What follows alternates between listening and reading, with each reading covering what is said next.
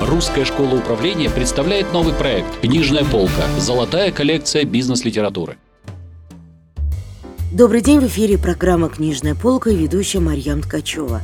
У нас сегодня в гостях Наталья Сторожева, генеральный директор Центра развития бизнеса и карьеры, а также преподаватель Русской школы управления. Наталья, здравствуйте. Здравствуйте, Марья.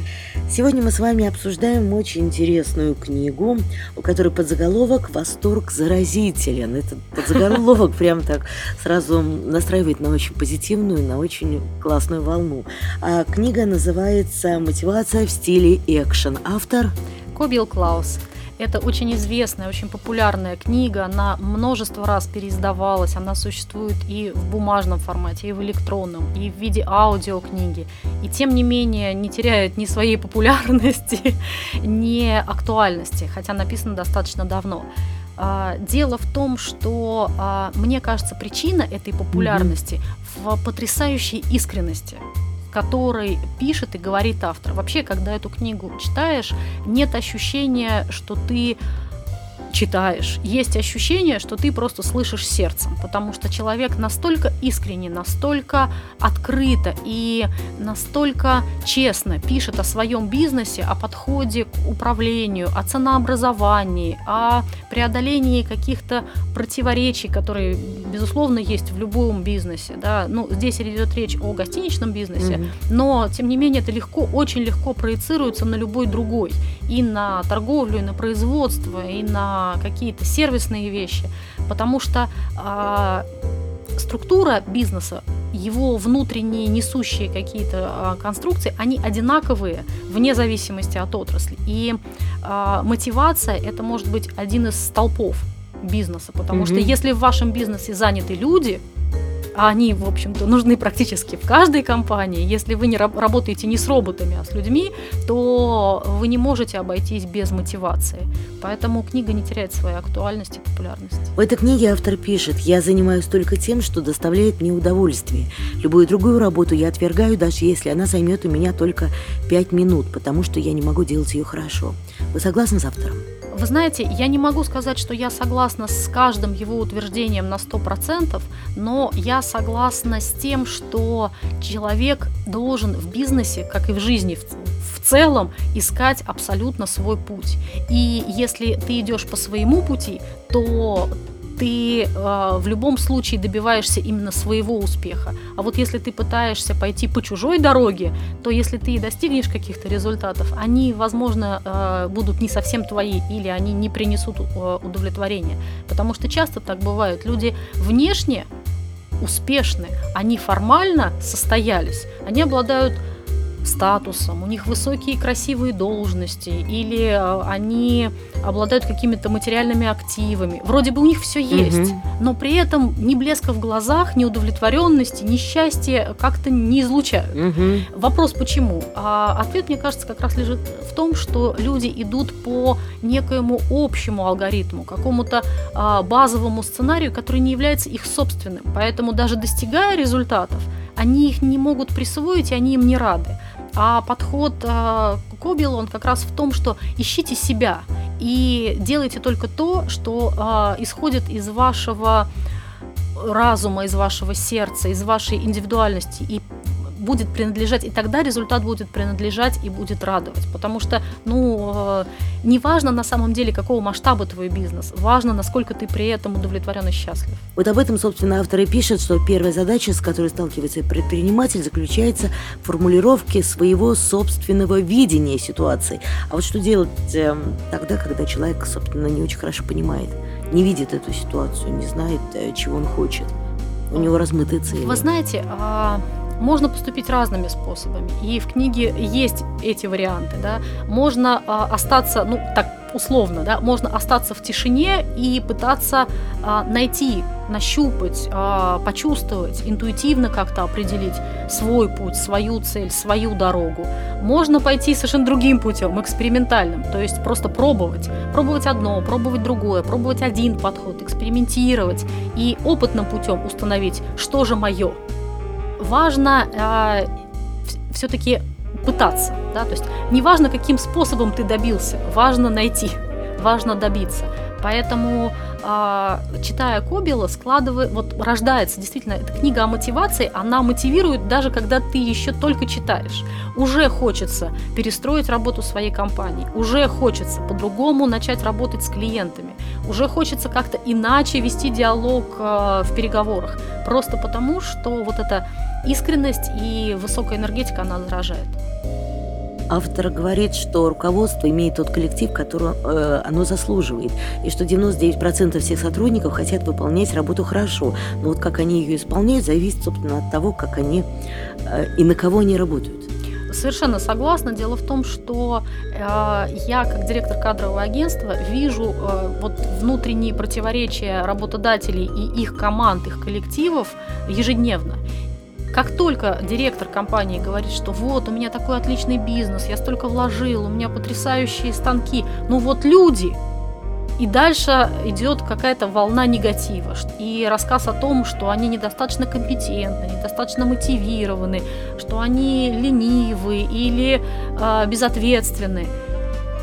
Вот с этим крайне сложно что-либо сделать, потому что если у руководителя установка, что люди вокруг неправильные, а, с такой командой действительно невозможно выиграть э, сражение. То есть он изначально не он, верит в свою а, команду? Он, он изначально а, видит их слабыми и неправильными и пытается менять одних на других, да, менять э, полосатых на клетчатых, но результат остается такой же.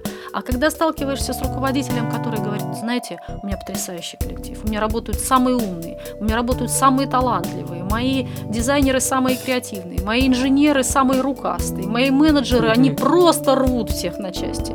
Люди чувствуют это отношение, и даже если они не совсем такие, они искренне стараются.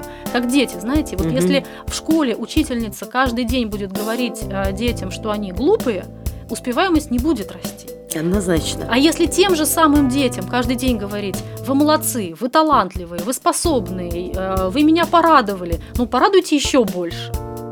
Дети каждый день будут стараться лучше и лучше решить задачу, не знаю, сделать меньше ошибок в диктанте. А мотивация начинается с отношения. Поэтому а, важно, насколько руководитель сам верит в своих людей. И у Кобила к этому ну, такое очень специфическое отношение. Да? Если вы пролистаете книгу и посмотрите примеры, то там просто уникальные вещи На встречаются. Ну, один, один Например, пример, да. а, поскольку речь идет об отеле, он, а, к примеру, говорит, что в нашем отеле не принята спецодежда, и у нас каждый ходит а, в чем хочет. Как в школе современной. Вот, а, ну, наверняка, Марьям, вы не раз останавливались в разнообразных отелях. Конечно. Вот вы можете себе представить, что в отеле люди не имеют спецодежды?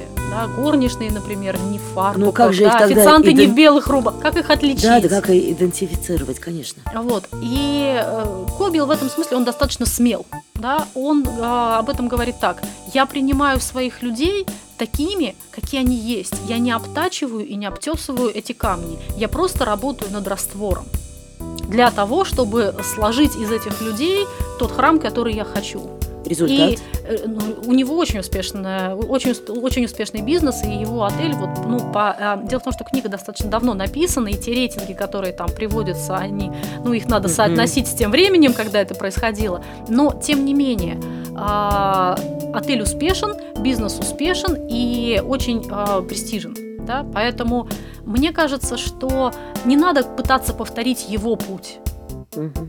Буквально. Не надо шагать след в след надо искать свой. Но а, мне кажется, что надо взять на вооружение такую вещь, как смелость, как дерзость, как а, нестандартный подход. Потому что а, ну, у личности должен быть определенный потенциал для того, чтобы экспериментировать. Вот давайте посмотрим вот несколько идей, вынесенных автором книги в заголовке. Сформулируйте видение из надгробной речи. Да, так позитивненько. Провокационно. Но смысл в том, что а, надгробные речи, дело в том, что в нашей культуре это не совсем принято, да, у нас надгробных речей, как правило, не произносят, а в европейской культуре это более традиционно, да, это с католицизмом связано. А в надгробных речах обычно звучит отношение людей к усопшему и а, перечисление его достоинств и достижений. И вот а, отталкиваться от надгробной речи, это означает, подумайте о том, что бы вы хотели, чтобы сказали о вас, когда вас уже не То будет. есть эпитафия. То есть это а, цель, приходящая из будущего в настоящее. Да? То есть кем вы хотите остаться для людей, и от этого постройте свое настоящее. Ну вот еще заголовок один. Хорошая зарплата, как гель после бритья. Это о чем? Ну, о том, что она необходима, но недостаточно. И существует масса других способов а, и масса еще других нужных вещей, которые требуются для того, чтобы человек хорошо работал. Ну вот классика жанра «И не забывайте о радости», говорит автор. Это как раз вот это один из главных мотива- мотиваторов – радость. Умение позитивно да, смотреть на какие-то жизненные ситуации. Он в целом а, в работе с людьми делает ставку на то, чтобы людей а, раскрыть, чтобы включить а, как а, дополнительные двигатели, как дополнительные источники энергии, а, мотивационные ресурсы каждого человека, работающего в компании. Потому что если компания работает только на одном двигателе, да, на двигателе своего собственника, Мгм. или там на двух двигателях, собственник плюс там 2-3 топ-менеджера, то это, конечно, хорошо.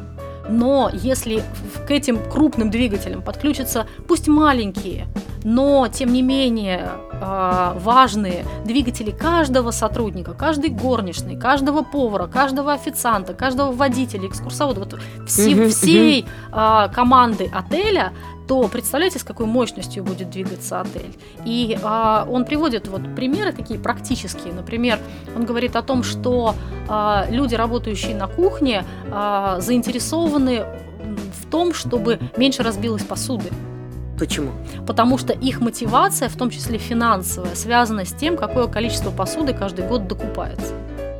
А, то есть если докупается а, док- больше, то им остается Да, меньше. да, то есть есть определенные связи между тем, сколько используется там а, каких-то туалетных принадлежностей, посуды, продуктов. И это связано с тем, что а, люди на своем маленьком участке фронта имеют власть над этими вещами, да, то есть он как собственник, он не может проследить за каждой банкой или за каждой там, не знаю, подушкой, но э, горничные могут.